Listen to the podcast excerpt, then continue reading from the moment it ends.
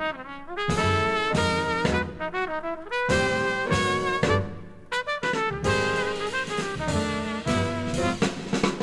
welcome to the Paperback Show.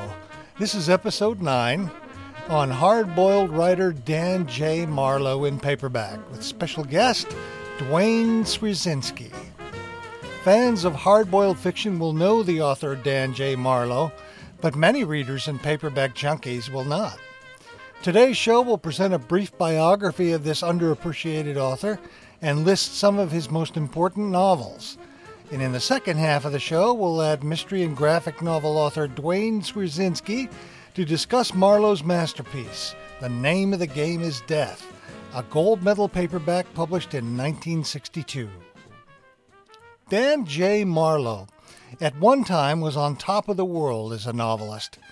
In 1971, Operation Flashpoint won the Edgar Award from the Mystery Writers of America, an organization he was actively supporting. At conventions, he was lionized and was the hit of the after hours party because of his charismatic personality and intelligence. Pretty good for a guy who started out as an accountant and a part time gambler. Not to mention, he was in his 40s at the time, and despite his rather pudgy appearance, he had a way with women. But let's go back and follow Marlowe's life leading up to his accolades and awards. Born Daniel James Marlowe on July 10, 2014, in Lowell, Massachusetts. His father was a printing press mechanic whose job regularly took him away from home.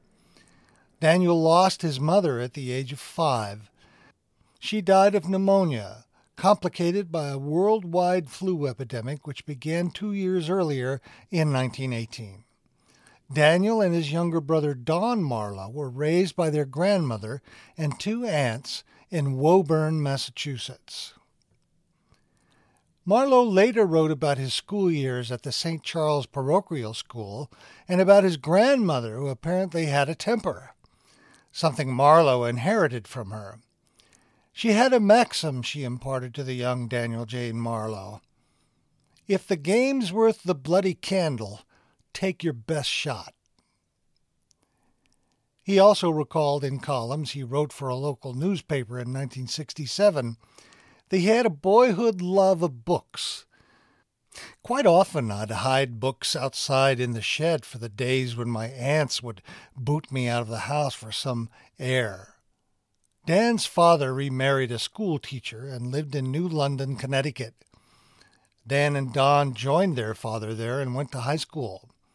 And after high school, Don earned degrees in physics and mechanical engineering, along with a master's degree in solid mechanics.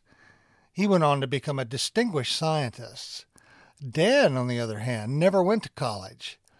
He did, however, receive an accounting certificate from Bentley School of Accounting and Finance in Boston in 1934. Marlowe went on to work as an assistant manager of two country clubs in Connecticut. According to his biographer, Charles Kelly, Marlowe spent most of his time before World War II as a professional gambler. In one of his later newspaper columns, 1967, he referred to the late 1930s and my days of roustabouting around the racetracks of the country. He stated that he had had a hard time after graduation from accounting school and that he spent some seven years doing nothing but gambling.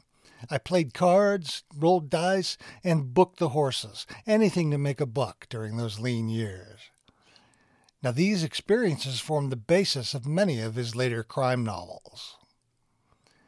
Marlowe wasn't drafted into the military during World War II, so he worked as a timekeeper at the United Aircraft Corps in Stratford, Connecticut. He ended up leaving this job after an argument with the night supervisor probably another example of his temper problems. Daniel suffered from migraines throughout his life, something that his biographer thinks might have kept him out of the military. 1945. Daniel J. Marlowe is 31 years old and working for a wholesale tobacco firm as the office and credit manager. He ran a 14 person office along with keeping the books. This year was also significant because he met and married Evelyn Chimura, a 24 year old secretary. He was passionately in love with Chimura, who was described as a big woman, a beautiful broad by his brother's wife. It's possible she was the model for the character Hazel Andrews, the girlfriend of Marlowe's bank robber character Earl Drake in his classic novel The Name of the Game is Death. Dan always had a story to tell when he stopped by to see us, Don's wife Mary recalled. He was very into life. He liked people. The early 1950s was a very busy time for Daniel J. Marlowe. He supplemented his tobacco job by running an insurance agency in the evenings and on weekends. Apparently, he was also considering a new career as a writer. Mary said, I remember him telling me he wanted to get to the point where he could write and make a living. The late 40s and early 50s were the beginning of the paperback revolution. With Gold Medal, a paperback original publisher Marlowe wrote many of his novels for, starting to publish in 1950. We can imagine that Dan was reading paperbacks and perhaps getting inspired to write. Tragically, Daniel's wife, Evelyn, died suddenly in 1956, and he was beside himself with grief. Charles Kelly quotes an article Marlowe later wrote for Writer's Digest in 1960 on the aftermath of his wife's passing. When I had recovered a little from the first shock, I wasn't long in discovering that my new status had made pretty meaningless everything I had been attempting to do. I told my employer I'd stay with him until he had a satisfactory replacement, and then I'd move on. I didn't know where I was going to work or live. I just knew it wasn't going to be in the same neighborhood. Marlowe says he'd recovered from the first shock, but biographer Charles Kelly suggests that he was unmoored from life. He wanted nothing to do with the house he had lived in with his wife or their possessions. He left it all for his relatives to take care of. And he started to drink. In fact, Marlowe was devastated and spent nearly seven months of his life on the road working at any job he can find, perhaps gathering stories and characters for his later crime novels? We don't know. His biographer writes he was staying up late at night in motel rooms, reading paperback thrillers with a glass of Seven Crown whiskey and Seven Up close to hand, thinking that he could write as least as well as this, or better. All it took, he believed, was determination and industry, and he had both of those. Daniel J. Marlowe eventually moved to New York City, where he took in plays and musicals. He took a job as a credit manager as a jewelry importer, but he was keen on writing his first crime novel. He took an evening class at NYU, New York University, on novel writing, since he had no idea where to begin. His reading became analytical, and he spent a good deal of time breaking down the novels he was reading. Charles Kelly writes He, Marlowe, realized he wanted to write a 60,000 word suspense novel, which he broke down as 210 typewritten pages with 14 15 page chapters. Each of these chapters broke down into three five page scenes. It's important to note right from the beginning, Marlowe wanted to write sellable fictions. His focus was on making money with his writing. Now, that doesn't make his work any less interesting than the literary writers of his time, but it does help us understand his style and subjects, primarily commercial. Through his writing workshop, Daniel met James Reach, an agent for Samuel French Incorporated. Mr. Reach read Marlowe's first efforts at a novel and redlined the manuscript extensively. Despite his heavy editing, Reach told Marlowe, it's only because of what's left that I've taken the trouble to do this, edit his manuscript. I'm betting you're one of those rare birds, a natural storyteller. Excited by the editor's criticism, Marlowe rewrote the novel extensively and met with approval from James Reach. Reach even suggested that the main character be part of a series of novels. Marlowe was elated and began his second novel that afternoon. Don Preston, an editor at Gold Medal, turned down the first novel initially, titled Doorway to Death. But after the rewrite, he bought both books for his current employer, Avon Books, in 1958. This was two years after Don Marlowe's wife's death. Not only had Marlowe recovered from her shocking death, which propelled him into a midlife crisis, he was 44 when he sold his first two novels, but he succeeded in becoming a professional writer. Over the next two years, Avon published three more of Daniel J. Marlowe's novels, which featured his series character Johnny Killain. The novels were well received, but carry many of the hard boiled genre tropes and cliches. His lead character, not quite a detective, but playing the role of one in the series, had a massive physique, was aggressive, reckless, and a survivor, according to Joseph Hoffman, who wrote a book about Marlowe in 1993. The novels are fast moving and provide plenty of sex and fistfights. In a sense, the Killain series, there would be five novels in the series, were his journeyman works where Marlowe learned the discipline of professional writing. It was to help him immensely when he left Avon to write for Gold Medal and produce his masterpiece, The Name of the Game is Death, in 1962. We'll be covering this great crime novel in more depth when we bring in author Duane Swierczynski in the second half of our show. The Gold Medal Years. Starting with the name of the game is Death, Daniel J. Marlowe would write 20 original novels for Gold Medal. That's 15 years with the same publisher.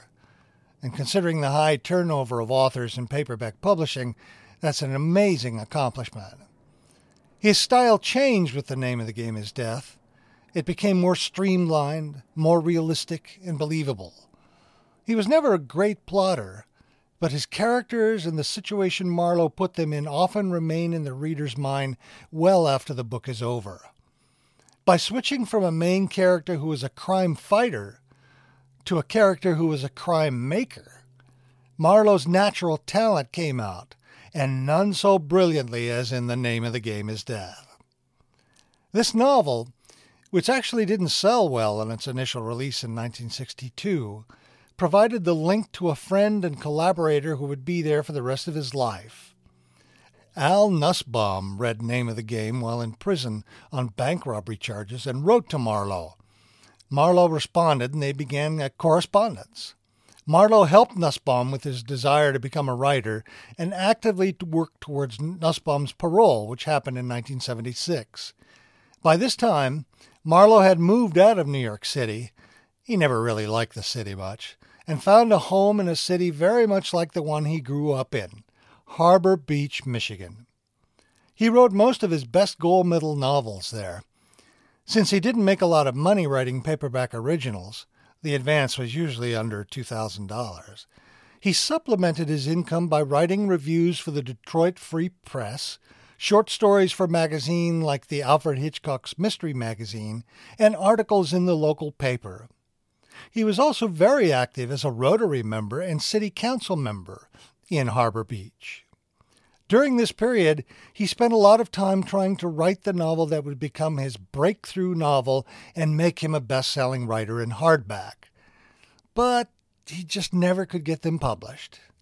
His biographer, Charles Kelly, recounts in detail some of the novels he tried to sell. They sound fascinating, but at heart, Marlowe was a paperback novelist. Living in Harbor Beach, he made many friends who would later help him when he faced his second major life crisis. That crisis came in 1977 when, after scouting Florida swamp locations for a novel, Marlowe began to have severe headaches and eventually suffered a breakdown which resulted in amnesia. No consensus emerged on the source of this amnesia, but family members believe it was a result of a stroke. Regardless of its cause, Daniel J. Marlowe's life was completely changed, so much so that his personality became more withdrawn. He couldn't even recognize his own writing when he was given one of his novels to read. Marlowe did his best to rebuild his life and memory, which slowly started to come back to him over several years, but never entirely. Eventually, he moved to Los Angeles to live with Nussbaum, who was making a career for himself as a writer. It was Nussbaum who introduced him to the educational publisher Bowmar. Marlowe began to write short, easy reading novellas with sports and mystery themes, which he found enjoyable and profitable. He made 400 to $600 a book. A quick side note in addition to Al Nussbaum as a collaborator, when Gold Medal decided to turn the Drake character from One Endless Hour and Name of the Game is Death into a government operative, spy adventure novels were very popular in the mid 60s due to the success of Matt Helm and John Le Carre novels and of course the politics of the period. He collaborated with a t- retired Air Force Colonel William C. Odell, a decorated soldier and budding writer.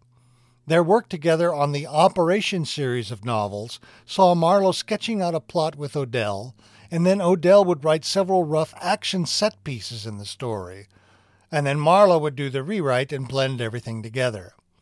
Although Odell's name only appeared on the 1967 novel The Raven is a Blood Red Bird, what a great title, it was decided that the rest of the novels they'd co write would only have Marlowe's name on the cover since he had an established reputation, and Odell did not. Fast forward to 1980. Marlowe won a competition against new and pro authors who were asked to write entries in the Phoenix Force series of men adventure books published by Gold Eagle, part of the immensely successful Mack Bolan series written by Don Pendleton. This led to the publication of Daniel J. Marlowe's last novel, Guerrilla Games, in June 1982, as the second in the Phoenix Force series. His work on the Phoenix Force series was slow going as Marlowe had suffered a stroke along with arthritis in his arms.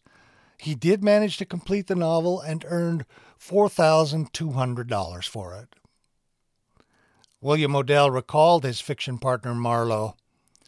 He lived all by himself, and all he ever did was write. He had no activities besides that. He was quite a loner. He had some relatives, but he wasn't very close to them. Writing was just about the only thing he ever did. In August of 1986, Marlowe failed to answer his phone, so his friends called the police, who found him dead in his chair with a book near him. A final heart attack killed him while he was reading. Daniel J. Marlowe was 72 years old, and he was buried next to his wife in St. Michael's Cemetery in Stratford, Connecticut. Dan Marlowe's legacy. After Marlowe's death, his books faded into the background. One reason was that although several of his novels were optioned, none were ever made into movies. Also, none of his books ever appeared in America as hardbacks. His name got confused with another mystery writer, Stephen Marlowe. Now, Black Lizard reprinted a number of his novels in the 1980s, and that's where I first discovered him. But he remained known mostly to paperback collectors and readers. More recently, there's been a renewed interest in Dan Marlowe. Stephen King dedicated his hard, hard case crime novel, The Colorado Kid, to Marlowe, and Stark House is reprinting many of his works. At present, his original paperbacks are somewhat pricey, although ironically, you can get ebooks of all of them, well, most all of them, for as low as $2.99. That's probably your best bet for reading him starting out. I'd recommend trying the ebook. And then if you really like him, which I think you will, look for the paperback originals. And finally, in 2012, Charles Kelly's Gunshots in Another Room The Forgotten Life of Dan J. Marlowe was published to acclaim. That book went a long way towards reviving the novels of Dan Marlowe for a new generation of readers.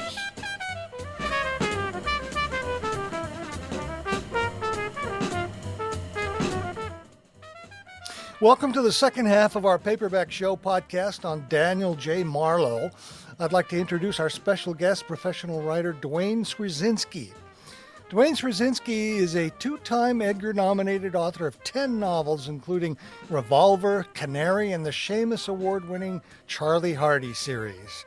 Duane has written various best selling comics for Marvel, DC, Dark Horse, Archie and Valiant and others, including Cable, Deadpool, The Immortal Iron Fist, yay, Godzilla, which I read and loved, and Bloodshot, as well as his creator owned Breakneck. His most recent work is The Guilty, an Audible original co written with James Patterson and starring John Lithgow and Bryce Dallas Howard. A native Philadelphian, Duane lives in Los Angeles with his family. Welcome to the show, Duane. Thanks for sharing your thoughts and ideas about Dan Marlowe. Great to be here, and thanks for inviting me, Ricky. Oh, Anytime yeah. to discuss pulp paperbacks, I'm, I'm game for it. So, yeah. yeah you were the first person I thought of when I wanted to do a show on Dan Marlowe. So, so thanks for letting me realize my dream. Um, I'm very flattered. You kidding me? I mean, my dream, if you told me 22 years ago I'd be on a podcast, which didn't exist then. But anyway, if you told me I'd be on talking to you about, you know, Dan Marlowe, I'd be like, why? That's amazing. uh, so this is both of our dreams come true, I suppose. That's great. Well, my first question to you is uh, where did you first hear about Dan Marlowe or read one of his books? And what were your impressions? It's funny. I, I traced this back and I, I, realized that my, my first dealer was a mystery writer and bookstore owner named Art Bourgeau. He owned a, a shop in Philadelphia called Who Done It.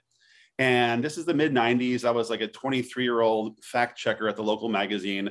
I had no money. So my entertainment was wandering this bookstore and looking just for cheap, uh, you know, mystery crime paperbacks to read. And Art saw me and kind of saw, I think, a young a young apprentice.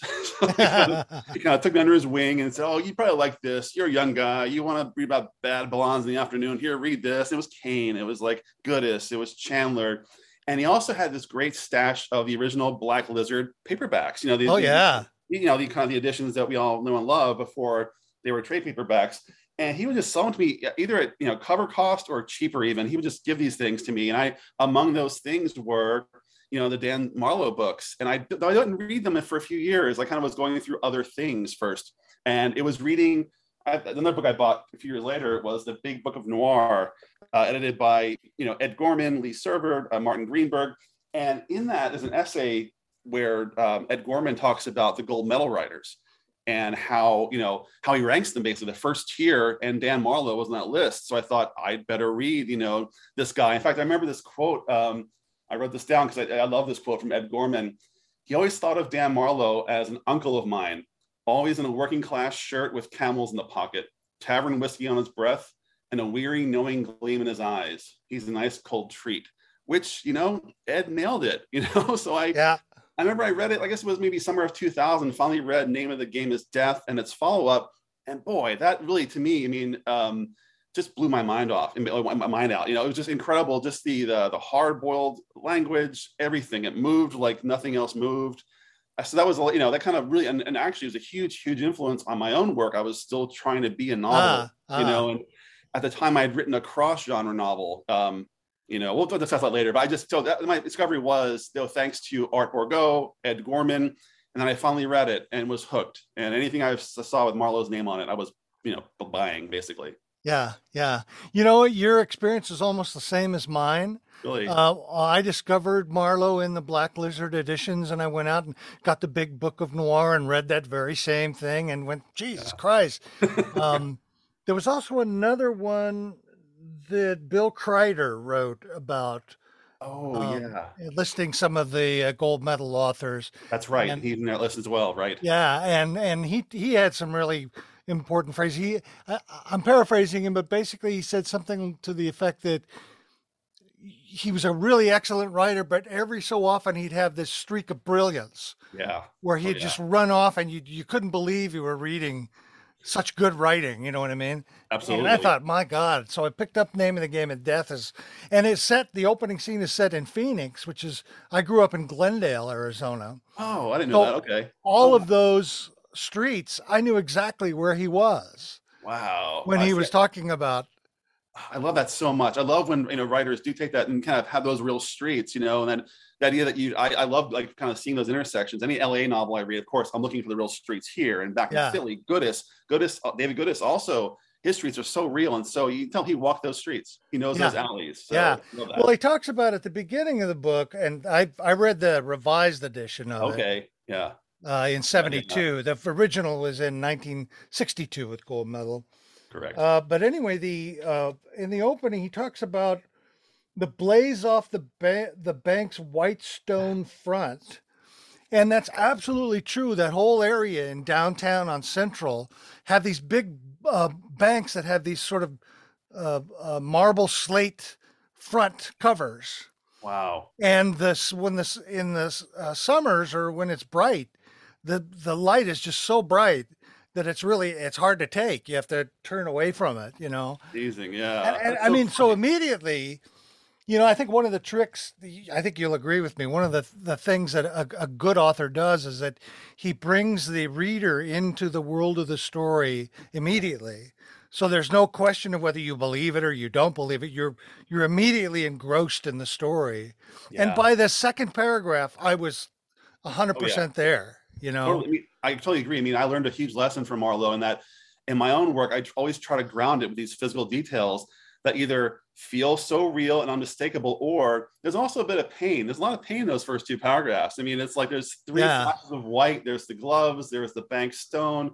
There's the kid's face like chalk. It's just like it's a harsh, and you don't. It's not you're not aware of it, but it, it's it's a it creeps on your into your brain. You know, as you read, like wow, this is a real place. This hurts. Ooh, I'm I'm I'm, i'm feeling tense. You know, reading this thing. Yeah, yeah. yes I love that. And and yet he well, he was describing simple actions yeah. for the most part. You know. And it, it's interesting. I I got into this Marlowe project after just finishing a long project with Dashiell Hammett. Oh.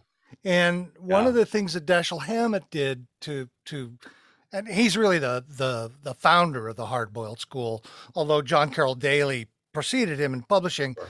Hammett was the guy who refined it. And one of the things that he did, which was very surprising to me, that, that I'm I'm surprised I didn't I didn't realize this, is that he doesn't describe emotions of the characters. Mm-hmm.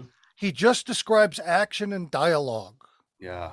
Which creates a certain amount of ambiguity in the reader because you don't he doesn't tell you and so I hated this fellow or I yeah. you know he you you can only go on what they do or say.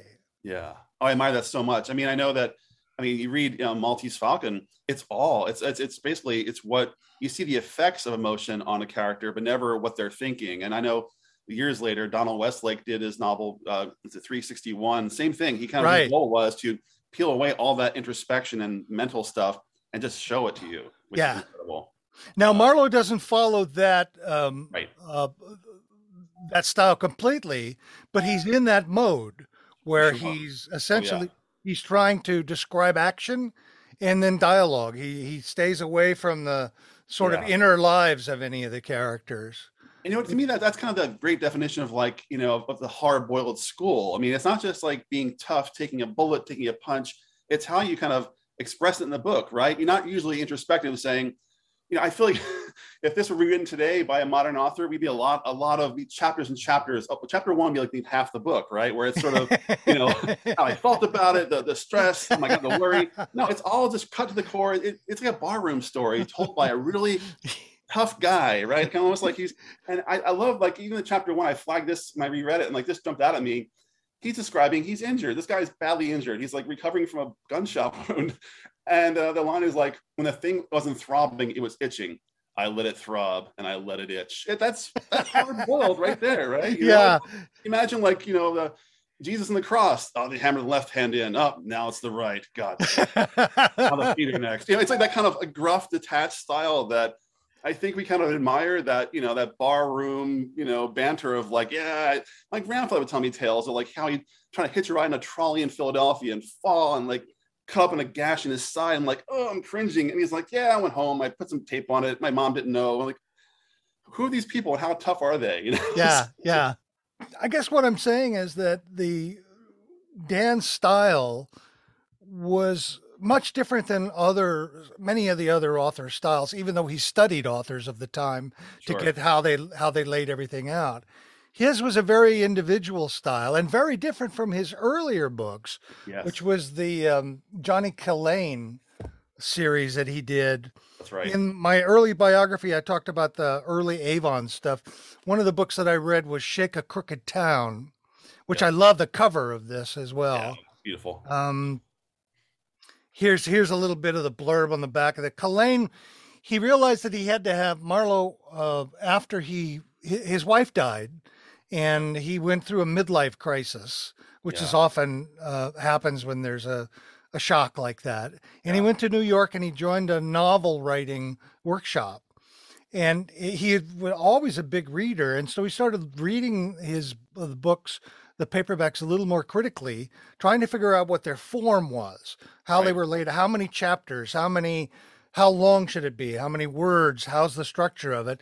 Yeah. And one of the things he realizes that he had to have a series character, and so he created this Johnny Killain. In many ways, I think it's sort of his apprenticeship as Yeah. a writer because he was learning how to write novels, and it was very different because many no- many novelists um, will not start out writing novels; they'll do short stories as a way to build up to a novel. That, that's how that's what happened with Hammett. Hammett Yeah. was Hammett was writing dozens of short stories until his editor um, finally said, "You know, why don't you just start writing longer short stories and then we'll work out a novel." Yeah, that's right. he was building up to it, but Marlowe didn't do that. He jumped right into the deep end, and he did the Killain series. And here's his uh, the the blurb on the back of this uh, book about Killain, and I think it describes the style and the uh, uh, quality of the books as well. Here's Killain, smooth as a ripsaw, rip ripsaw, and gentle as a jackhammer, the happiest avalanche you'll ever meet who spends his quiet moments riding herd on hoods and hopheads, the hard guys and the devilish dolls of New York's night side, just a knife's throw from Times Square. Trouble's no stranger to Killain. When an out of town mob started making corpses in Johnny's room, he began to get annoyed. It's that, poetry. It's like poetry, right? I know. Those Beckler blurbs are like, wow. I mean, it's just so evocative. yeah. a knife throw from Times Square. I love that. like, it's got that sort of tongue in cheek, almost parody like quality to it. totally. which which is very much like the the book itself and Yeah. the series itself. Now, that's a little bit that's a little bit silly. It's a little bit uh, hyperbolic. The sure. books are better than that, but Yeah. that's really the quality of them. So when uh, uh, name of the game is death came in, one of the things he did, he switched his Marlowe switched his point of view from the uh, uh, detective Right. mode to, to catching criminals to being a criminal right. from the point of view of being a criminal. Right. You know what I mean? Absolutely. yeah. Oh, yeah. It was it was such a leap in quality. The quality of his writing, the the the, the simplicity of it Yeah. was so far away from the Johnny Killain series. He he just had a huge leap in that. Absolutely. I mean, I think that's the that definition of like what makes a, a mystery novel. A mystery novel to me is always you're trying to, you know, tame the chaos, solve a crime. A crime novel, it's like, yeah, you're there with the criminal. It's great. so you're having, you're trying to cause chaos or trying to, you know, that to me is, you know, the, the fun of it. Uh, and I think people Yes. get into that, that, that It- mode. It's almost as if somehow that way of looking at the world in his novels created a chord in him as a writer. Yeah. Because the Sure. difference between Name of the Game is Death and any of the books that came before Yeah. is just pronounced. It's pronounced. That's so true. And speaking of the name of uh, uh, of the game is Death, I'd like to um, give you a brief uh, plot synopsis and then ask you what you think of that, just for uh, listeners who don't know anything about it. Sure. Briefly, it's the story of a, of a busted bank robbery in Phoenix, Arizona. The lead character, you know, we never learn his true name, but he calls himself Earl Drake. Actually, he doesn't in the first novel, but in the revised edition, they call him Earl Drake. So, for the sake of simplicity, I'll just say Earl Drake. Right. Wounded in the robbery, he sends his accomplice to Florida with the money stolen from the bank, with instructions to send some of the money to him via mail until the, till the police pressure from the robbery dies down. Suddenly, the money stops coming, and uh, uh, Drake drives to Florida to find his friend and the money. During the driving period, Drake remembers pieces of his life growing up as a young man. He recalls the events that led him to turn to a life of crime. The rest of the story takes place in a small town in Florida where Drake's friend was staying. Drake gets uh, close to the local female bar owner during his inquiries and takes on a stray dog, a relationship that, uh, that would last through the sequel, One Endless Hour. Eventually, Drake finds his friend who is dead. He was tortured to death by a local cop. He enacts revenge, but in escaping with the money, He well, I'm not going to spoil the ending. for you. it's certainly remarkable, and it stays with you long after the novel is over. Sure so, does. Duane, is that a fair summary of the plot of the name of the game? Do you have anything you want to add? honestly, it's dead on. I, I looked up. I, I've summarized it myself twice in brief. My, I used to have a blog, and I used to, you know, sing Marlowe's praises. And I call these books, the first two books, the Godfather one and two of crime fiction. It kind of feels to me like I remember reading back to back both, and I thought One Endless Hour is just as good. I know other Oh, it is. but doing just as good as the first one. And then after that, it's honestly Godfather three. No offense, Mr. Coppola. I just it's like not the, the quality drops off. It's Earl Drake, not quite. Yeah. But the first two books, I mean, there was a one-two punch, and they're what seven years apart, which Yeah. amazed me. Uh, they can recapture that magic, yeah. And especially when you read the end of the name of the game is death. We won't ruin it, obviously, but it's like, whoa, what's going to happen? know. I And it's know. like, oh, this is what happens next. Okay, cool. You yeah. know? It's Um, it's hard, especially with that length of time, seven years, to Yeah. get back into that mood. yeah, um, and then to to figure out a, a a reasonable and believable because one of the great qualities of the book is how believable it is. oh yeah, You can't come up with something fanta- something strange or weird, and his solution is perfect. It fits perfectly with him, you know. it really is. I mean, it almost can be seen as. I mean, I always kind of like the idea that you know it's a bad guy, and the first book is him going to hell, aka Florida, and then and Yeah, then yeah, book yeah. two is like the afterlife, a weird afterlife he has, you know, and it, that was definitely a huge inspiration on uh, for influence for me on my bank robbery novel, The Wheelman, because I it was again a bank robbery, a bank robber going to hell quite literally and kind of what it looks like and kind of what it feels like. And in the wheelman on the, on the very first page or so there's a line that i have the strong late March sunshine blazed off the bank's white stone so fiercely it hurt the eyes, which of course is a direct nod to his uh, the, the sunshine off the the white stone. Although in real life, I mean, I I the book in my novel, the bank in my novel is based on a real bank at 17th and Market. Same Uh, thing. It was a big white building that you know on a bright sunny day it is like uh turn it down. Yeah. yeah. Um. Yeah. Oh, I wanted to ask you, why do you think Name of the Game is considered Marlowe's masterpiece? I mean, the open that opening chapter is still one of the, my favorites of any mystery novel I've ever read.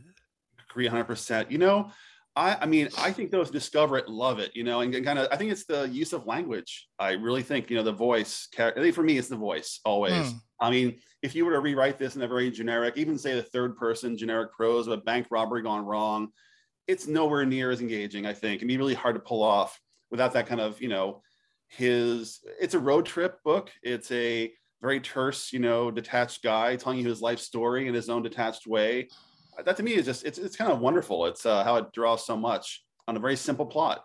You know, Yeah. Yeah.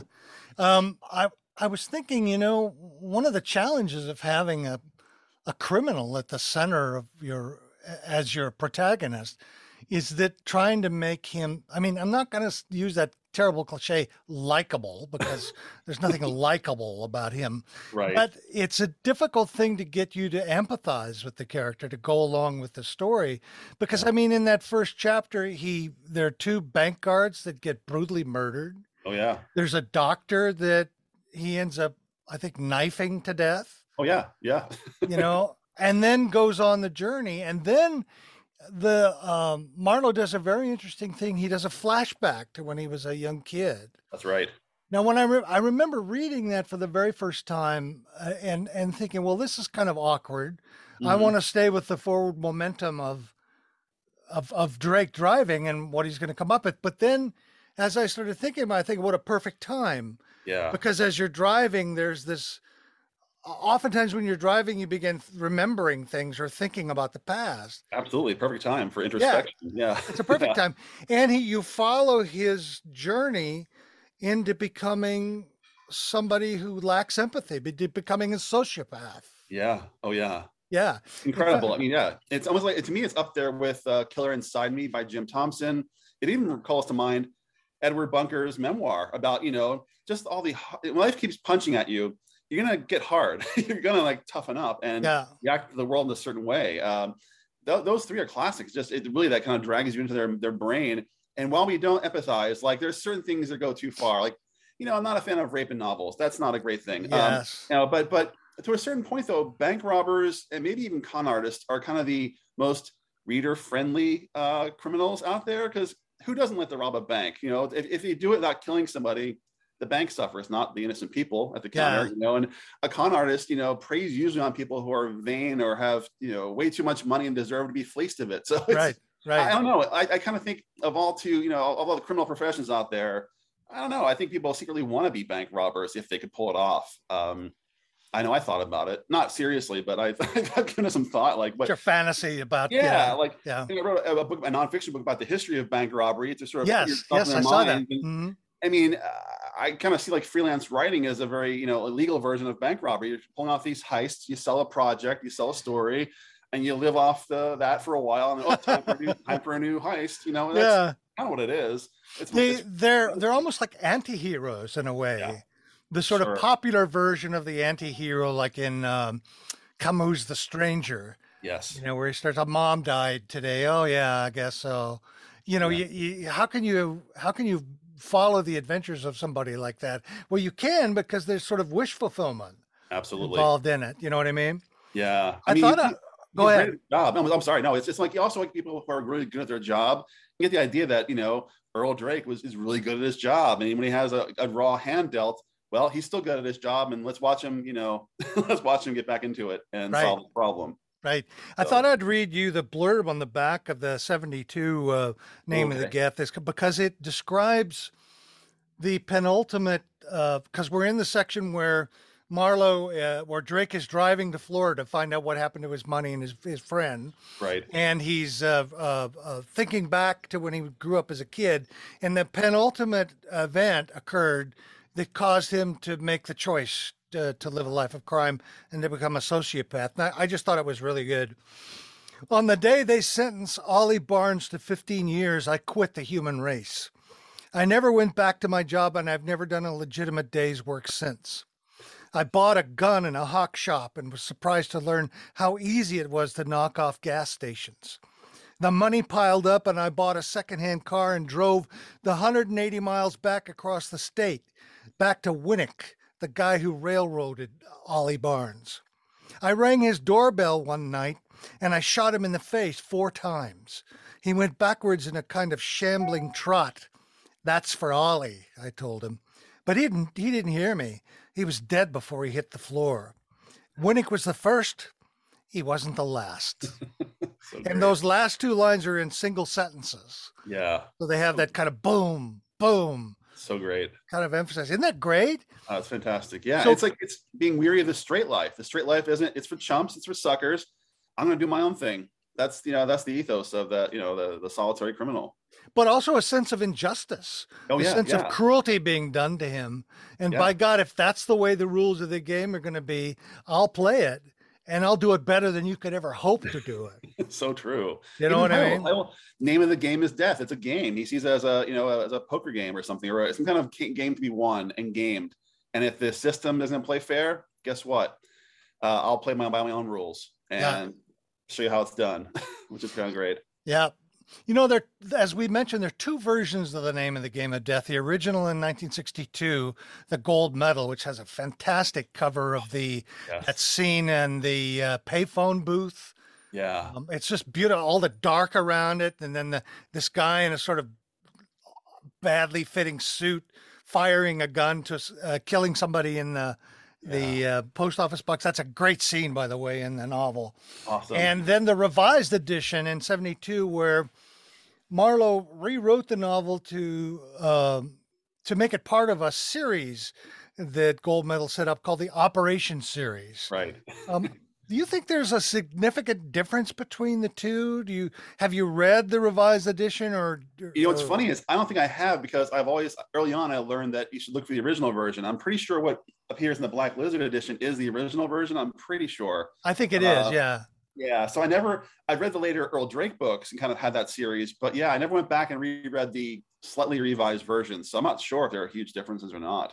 Well, Charles Kelly in his excellent biography of oh, right, uh, right of uh, Dan Marlowe talks about some of the differences, and they seem to be somewhat small, like adjustments of certain uh, lines. They they firmed up the name of Drake. I right. think in the original novel he was Chet. Right, Chet uh, Arnold. Right, Chet Arnold. Uh, non- nondescript thing. Yeah. And um, So, but I don't think there's a significant difference in terms of the the main movement of the plot, the characters, the situations, just minor little adjustments. Yeah. I always thought this is a minor, minor trivia thing, but Chet Arnold is described as a tree surgeon, which reminded me of uh, James Cain's and Mildred Pierce. Mildred Pierce's husband's a tree surgeon. So I was like, oh, is that is that a Marlowe, a Marlowe nod or is that just coincidence? I don't know. I, I bet you it's a nod. Much. I think it's yeah. a nod. I think so, right? I mean, that's a but, weird profession to... Because he had to have read Cain and Hammett. Yeah, Those are the so. major novelists of the time and borrowed yeah. from them quite a bit. See, I wanted I wanted to ask you, Duane, why do you think uh, Marlowe hasn't received the recognition he deserves as a hard-boiled novelist? God, do you yeah. think do you think younger readers might find him dated, especially his depictions of women in in the books? Yeah, I wonder if they bump up against that. It's obvious. It's, it's a it's a novel of its time. This is the early '60s, so you know if, if things in Mad Men offended you, you'll be offended here too, probably even worse. But um, I don't know. It's funny. I I, I wonder about that because his name his name sounds like a pulp character, Dan Marlowe. You know, is that a real yeah. guy or is that a yeah. real you know what is that? Uh, there's Stephen Marlowe, of course, who could have been mistaken for. I don't know. I, I always wonder because I've always wondered why things that are such a huge impact on me, others don't quite get and enjoy the same way. Maybe we're oddballs um, yeah. or misfits because it really is a, a kind of a, a misfit kind of story in a lot of ways. Um, I do wonder what you know in, in, terms of if someone brought back today as a streaming series, if it would work. You know, is it too hard? They've tried to bring back Parker numerous times over the years. Yeah, yeah. Uh, you know, I don't know. It, it's it's it's one of those things where it may be maybe too hard. You know, like one of the other guy that in the previous generation, another writer is just as even tougher is Paul Cain. You know. Oh yeah, yeah. I mean, and that to me is almost takes the style almost too far. it's almost too too hard and maybe off-putting to some readers. Think, oh, this is just too brittle. Where I love it. Yeah, you know, yeah. I, I, like, a, like a hot sauce. You know, the hotter the better. The more well boiled, the better. Me too. Me too. Yeah. I have a theory. Okay. And my theory is that his books were never made into any sort of movie oh. or series. So true. And I think a lot of our culture relies on movies and TV series to tell us tell us what's good and what yes. we should read. Absolutely. And uh, that's one reason why I chose to do him for this podcast because I want people to know that this is somebody you should read because he's a significant writer. Yeah. He's got a point to make about the world. And you're right, it is pretty hard and not everybody likes that kind of stuff, but if you do, boy, this these this, he's one of the masters. Yes. I believe. And uh, I believe too it's just a shame, you know. You can get his books in ebook much easier than you can in paperback, but the reprints that uh, Fawcett did later in the 70s are, mm. are pretty plentiful, so you can find them fairly inexpensively. And Name of the Game and Death and One Endless Hour, you definitely should read. Absolutely. Oh, highest guarantee. If, if they did a Library of America collection of like crime novels of the 60s. It has to be in there, right? Has to be in there. Has to be in there. Just in terms of style and everything else, yeah. How many Marlowe novels do you have in your collection, Duane? All of them. I, I over the years I found all of them. They're right now though. A good part of them are back in the stores in Philadelphia. Moving ah. out to LA, I kind of left some things behind. I couldn't bring it all, and I haven't seen them in a while. But I actually recently during pandemic days, uh, you know, on eBay, found a complete run of the Black Lizards, uh, the first. So I, wow. I couldn't it down. I was like, okay, you know what? I'm stuck here in my house. I'm gonna read these things. Um, so I have the the four, you know, right hand, on, on hand, the four Black Lizards of Marlowe, and they're all yeah. great. You know, no, I mean, this is the best one, but Vengeance Man, uh, Strong Arm, they're just as you know fun and and lurid as as name of the game. I think. Yeah, yeah. So. The um, uh, the covers of the early gold medal uh, uh, titles that he wrote are really beautifully done. Yeah. That yeah. phone booth uh, we were talking about earlier is beautiful. It perfectly captures that scene. And uh, many of the other gold medal covers are very good. Um, uh, the Operation series, though, aren't so good. They, no. no. they seem to fit into that. Um, uh, espionage yeah, the Matt Helm, yeah, the very much. The Punisher, the whatever, you know, they, yeah, yeah. yeah, yeah, they're not. Oh, that, that, that bums me because right. That, that original gold medal cover is like the quintessential gold medal cover, isn't it? Like the it void, sure is. the sun, the phone booth. It's everything is so perfect, and yeah. As, as you can see, the name of the game of death that that cover there. Yeah, it's that man in action kind of thing. right. on a boat, which is like, what the fuck? it's just crazy. Yeah. And um, he's the the fellow, the Drake, the man with nobody's face, looks like Richard Conte. You know that that yeah, uh, that actor, which I'm sure they modeled after, and, and he I'm has sure. nothing nothing to do with that face at all. You know. No, no. Yeah. Well, uh, actually, I, I'm fascinated by the, the, the idea that this novel was supposed to be a one-off. I mean, he had to be sort of nudged into making it a series. Same with Richard Stark, you know, Donald Westlake's um, Parker books. The first Right, one, he, right. and, you know, caught. Uh, but nope, pressure to kind of let's get this thing going and make this a series, uh, which I admire. But also, the, and also the Matt Helm books. I'm, I'm the first Matt Helm book is incredible. The Death of a Citizen is outstanding. And then the first, I would say, even like the first ten aren't aren't great, aren't bad, you know. But there, after a while, it descends into parody and kind Yeah, of it's a know, formula. Yeah. yeah, and the same here too with the, the old Drake books. I, I know why he did it, and it's cool. Um, everyone needs their paycheck. I get it, but but um, yeah, sometimes I I do prefer series that end with one book. you know, kind of Yeah. you see potential, but it's like it's all there. You don't Yeah. you know anything The else. rewrite, uh, or the sequel, One Endless Hour, uh, was written in collaboration with Al Nussbaum, yes, who was his uh, sort of bank robber friend, yeah, who, who read Name of the Game is Death, wrote wrote to Marlowe, and they began a friendship.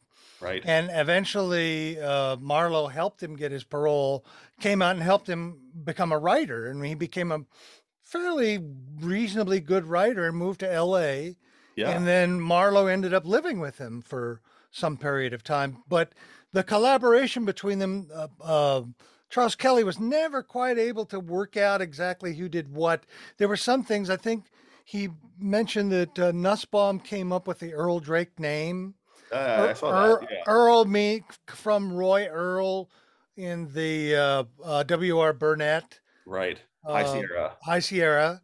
Yeah, Yeah, and and then I think he probably helped him shape some of the some of the scenes, but it's still pretty fully Marlowe. I mean, oh yeah. if you read them in succession, you'll you'd be I'd be pretty sensitive to anything that was seemed to be off, and I didn't feel that way at all. I thought it was great. Yeah. Now, there, there um, to me is that there, there's a movie like the idea that you know Dan Marlowe had a stroke, lost his memory, and his roommates with a bank robber fan who wants to be a writer. That's a great movie, right? That's a that's a buddy comedy from hell. Isn't I, I just- I do love that idea. And and Al Nussbaum is funny. I'm fascinated by his career as well. You know, Yeah, a very smart bank robber taunting J. Edgar Hoover.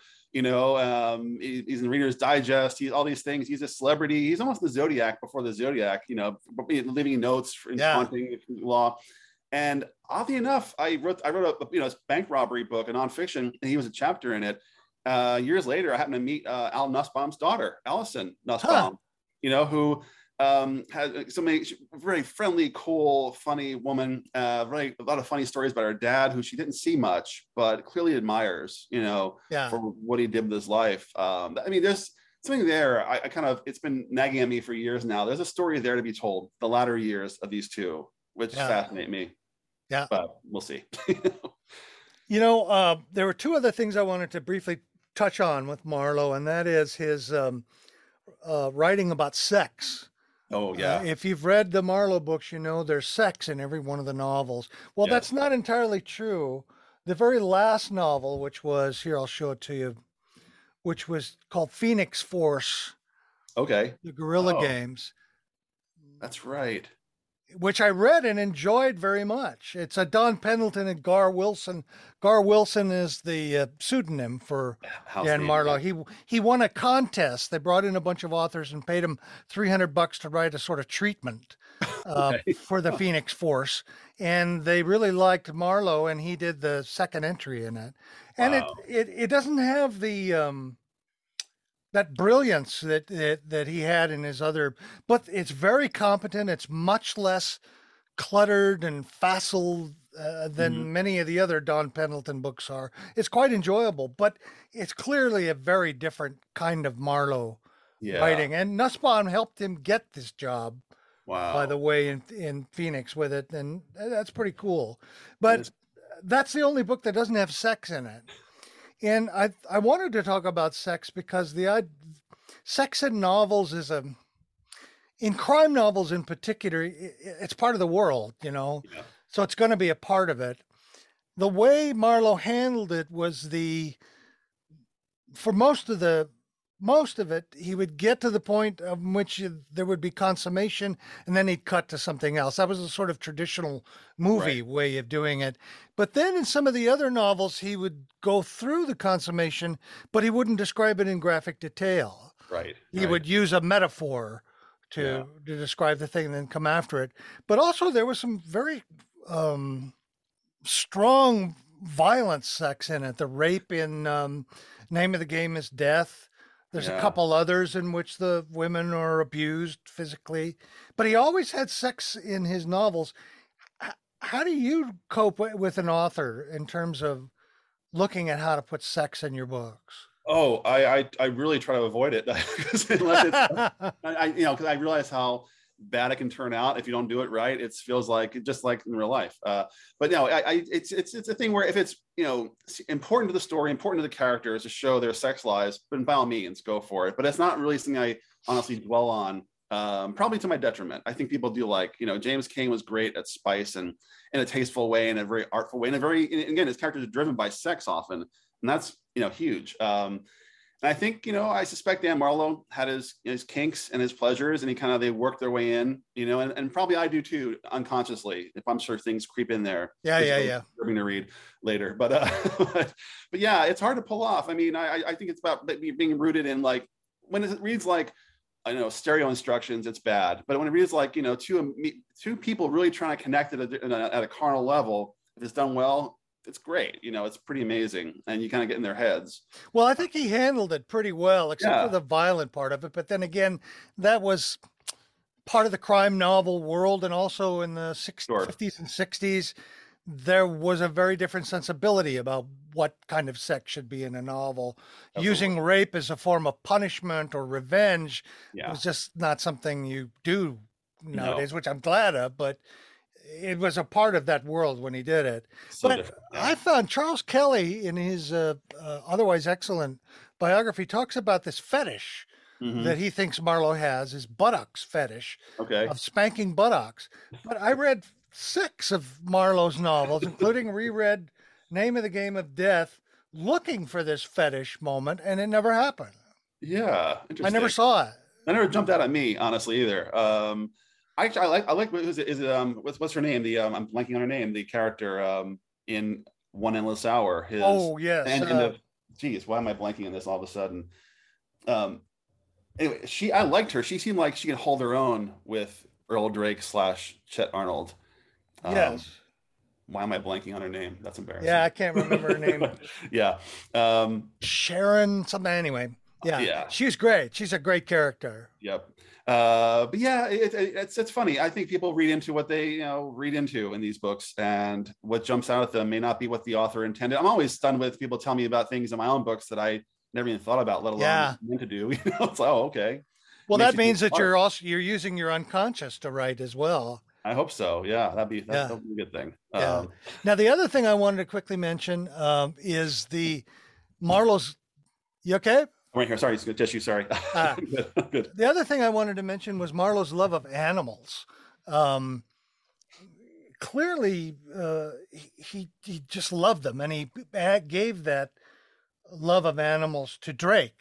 Yeah. Which also makes him such a interesting character, a sociopathic character, because he has greater affection for animals in yeah. a sense. And it makes sense because if animals are innocent, right. in a sense that they don't have a moral, make moral choices.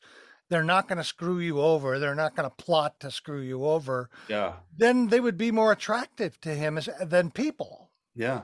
You know, absolutely. and his love, he, he gets a, a um, shelter dog in, in name of the game is death, right. takes care of it.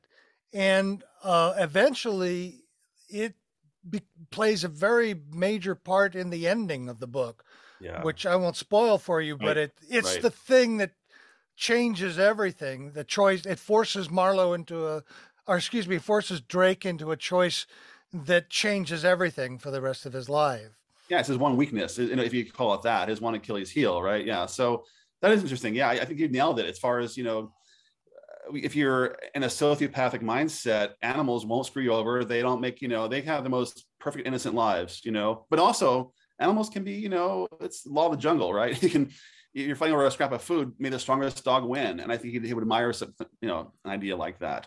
Yeah. So yeah, when you punish those kind of creatures, that you know, yeah, that's that's going to bring out the worst in him for sure. Yeah. Let's talk about a little bit about your writing, Duane. Okay. Um, tell us what it's like to write a novel. I, a Wheelman was my introduction to you, which I thought was tremendous, and I can see the influence on it. Um, now I know you've you've gone quite a bit away from that. You're writing different kinds of things now, a lot of graphic novels and and things Right. like that. But what was it like to write those early crime novels, and how did you research on them? What what do you think uh, the writing process is like? you know it's funny people ask you know how do you write novels? To me it's you, you learn how to write each book at a time. Like i never you write one you don't know how to write them all. Everyone's a different campaign a different war. Uh, um, i remember writing wheelman was a reaction to the very first book i wrote which is like all first novels. It was trying to be everything at once. Like anything i loved it was in there it was horror it was a detective story it was a science fiction thing. Like it was a big mess of just everything uh, which i gravitate. I love that stuff, but um, the, I it almost sold. But then the, the common refrain was, "We don't know where to sell this thing. Is it a mystery? Is it a science?" So I was like, "All right, my next book, I'll make it easy. I'll make it one thing. It'll be a bank robbery heist, you know, story." And I actually started writing it not because I thought it would sell. I just wanted to prove to myself that I can actually write ah, one strict, you know, genre. And at the time, I had just been you know, researching and writing the history of American bank robberies. So I had bank robberies on the brain perfect. And I had the, you know, for the introduction, I said, oh, you know what? I'll case my own bank and see if I were to rob this bank, what would it, what would it be like? So I went to my neighborhood bank and I looked at it, and I, th- I came up with I think a pretty plausible way of getting away with it. Actually, if if you were to do it, it's the streets you drive, and it took root in my brain to the point where I just started writing it for fun, and that became the, the you know the, the, novel. I mean. Um, I influenced by for sure Dan Marlowe, by Richard Stark, the Parker books, Oh yeah, um, I mean, it feels like you know a famous line about how we all crawled out from under Hammett's mask. I feel like a lot of crime writers at some point put on Richard Stark's overcoat and like love being the you know that that kind of cold, hard-boiled, anti-social, anti-hero. Uh, and that's what I was trying to do, and give it those same kind of limitations that Marlowe gives, you know, Drake in the books. I try to give with my it was, it's a mute Irish getaway driver in my novel, so he can't actually speak. He just can't speak. So Mm. that already traps him, and it makes him suspect, you know, among his his criminal companions.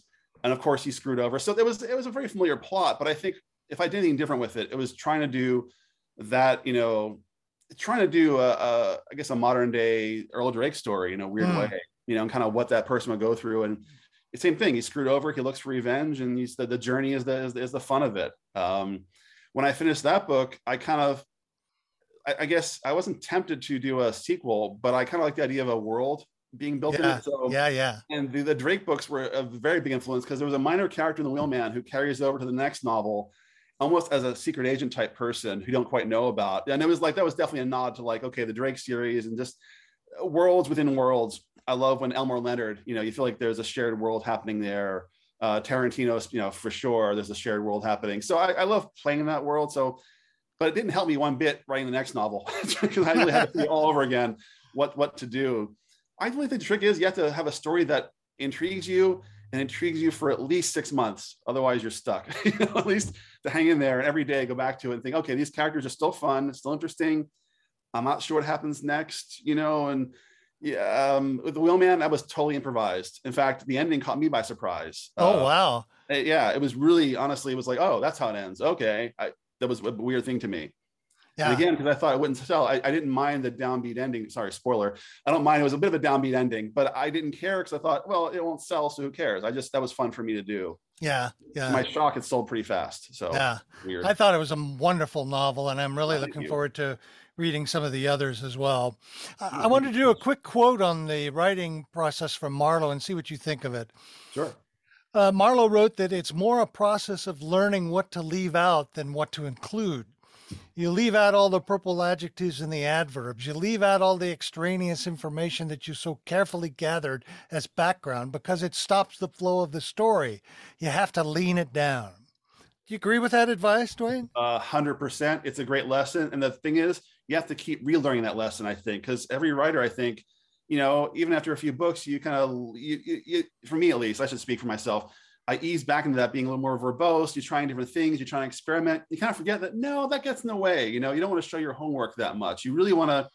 I, I first, if you want a story to move, I think you know, short chapters, short sentences. It sounds basic, but it's a rhythm. It's musical after a while. You know, and I think these are very musical uh, chapters. Um, just again, the voice is everything to me. So whenever I'm, I feel like I'm, I'm kind of lost in the woods in a book or losing the voice a bit, I just cut. I try to, you know, go back and it's always something I've added that is derailing me. Um, and what I think Stephen King said, like your your second draft is your first draft minus ten percent. You know, you want to cut down. So I, yeah, I think you want to just eliminate all the things that are getting in the way. Like a car has no extra parts, so you want to just you know get it down to the bone and have that thing move. Right, right. That, I'm gonna say I do admire writers who like sometimes the plot is not important and it doesn't move and it's very you're having fun with language. That's cool. That has its, it has its place. Personally, I kind of like the one things that move fast and yeah you know, sneak things by you and you only yeah. you register later. Like, wow, what did they do well, there? They okay. each have their charm, you know. Yeah. And, oh, and yeah. it also depends upon your mood as a reader, you know, because the reader is as important as the book they're reading. I mean, there there are books that I've tried to read, gotten three quarters of the way through, and just went, "What the hell? like this doesn't make any sense." And yet I come back to it several years later, and I go, "Oh my God, this is a masterpiece!" You know. Yeah, yeah. And it all has to do with my willingness to go where the writer is taking me. Yeah. And I think the faster, leaner books tend to, to reduce that process of the reader disengaging right. than than other more other books that have more ambiguity to them and that yeah. it might be harder to read. Yeah, I agree. What are some of your recent projects that you've been working on and where can readers find out more about your work, Duane? Sure. I mean, the most recent thing is I, I you mentioned the guilty, I, an Audible original. Uh, talking about stripping things down, that was a great experience because you know it's basically a modern version of a radio play. So all you have to play with is just dialogue and sound effects. And for that, I actually made music kind of a character in a way. I kind of snuck in some things there, but I mean, I was used to writing comic books for years. At least you have visuals there. This was just pure dialogue. At first, I was wondering how am I going to pull this off, tell a story with just people talking, and it was great. It was so liberating, actually, in a weird way. Um, so much fun. So I did that. Um, I'm also still doing comics. I, my most recent thing is a series for um, John Carpenter. He has a thing called oh. Science Fiction. Yeah, he's a his, his um, wife Sandy has a Storm King Comics entire line, and I've done things over the years for them. And the most recent one is called Civilians that I wrote. It's a three part series. The first issue's out February, so it's every three months, and the trade is out this summer. So that's great fun playing like in a John Carpenter sandbox. That was a lot of fun. Well, my thanks to Duane Swierczynski for sharing his time with us today. I hope you return for another uh, session at some point in the future, Duane. Maybe uh, Black Lizard. We can look oh, at the Black Lizard series. I'd love that. That sounds great. Thanks so much, Ricky, for having me on. Sure. Now, uh, what paperback writer do you think we should cover in future episodes Ooh. that deserves to be uh, looked at? Well, I mean, David Goodis is my longtime favorite, the Philadelphia Factor, but I just think he's genius. And he was, you know, um, but he's been well well covered. Uh, as far as more obscure, you know, one. Hold on, let me make sure the name right here. Uh, where is it? Oh, okay. Robert Edmond Alter. Uh, he has a weird yes. look here that fascinates me. You know, Swamp Sister. Swamp and, Sister. Um, and he was actually an LA guy. He lived in uh, Altadena um, for most oh. of his career. He was, I think, worked at um, either for the postal service or the library in Pasadena. I did a little decent research on him a few months ago, and yeah, he's a guy that I think is interesting. Um, there's a lot to his life that you know hasn't been talked about, but I, I would you know definitely love to hear more about him. Um, Excellent choice. Thank you. A whole bunch. Yeah. Great. All right, that's it. Thanks a lot, Duane. See you Thank again. You, Talk, take care. Bye.